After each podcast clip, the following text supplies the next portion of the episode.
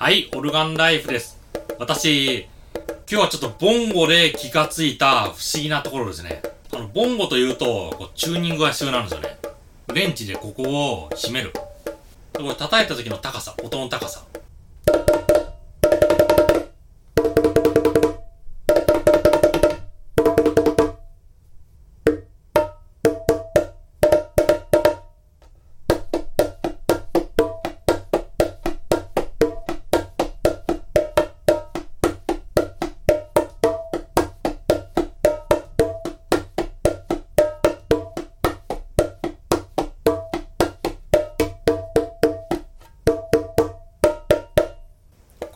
違いますよね。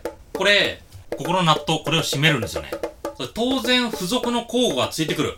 ただ、なんか、カパカパしてるんですよね。ついてきた工具、インチのスパナ。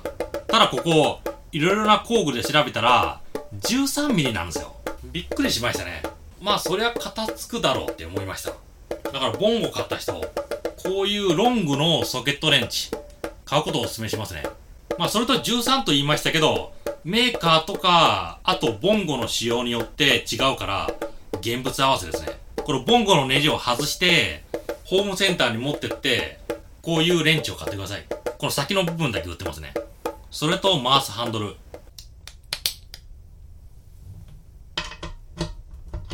それと回すときも楽ですね。こうラチェットがついてるから、戻すとき、戻すときこうすればいいですね。で、これで締める。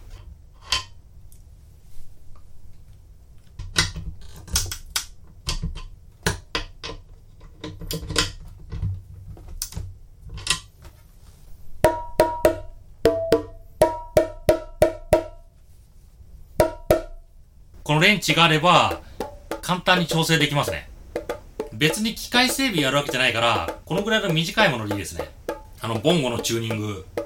付属のレンチを使うと、こういうナットとかを傷つけてしまう可能性がありますね。だから速攻で、合うソケットレンチ。これを手に入れてください。ソケットレンチ、長いものとか短いものがある。その中で私のおすすめは、こういう長いものですね。できるだけ長いもの。それを買ってください。短いと調整できない場合があります。長いものを使ってください。コンガのネジも調整できましたね。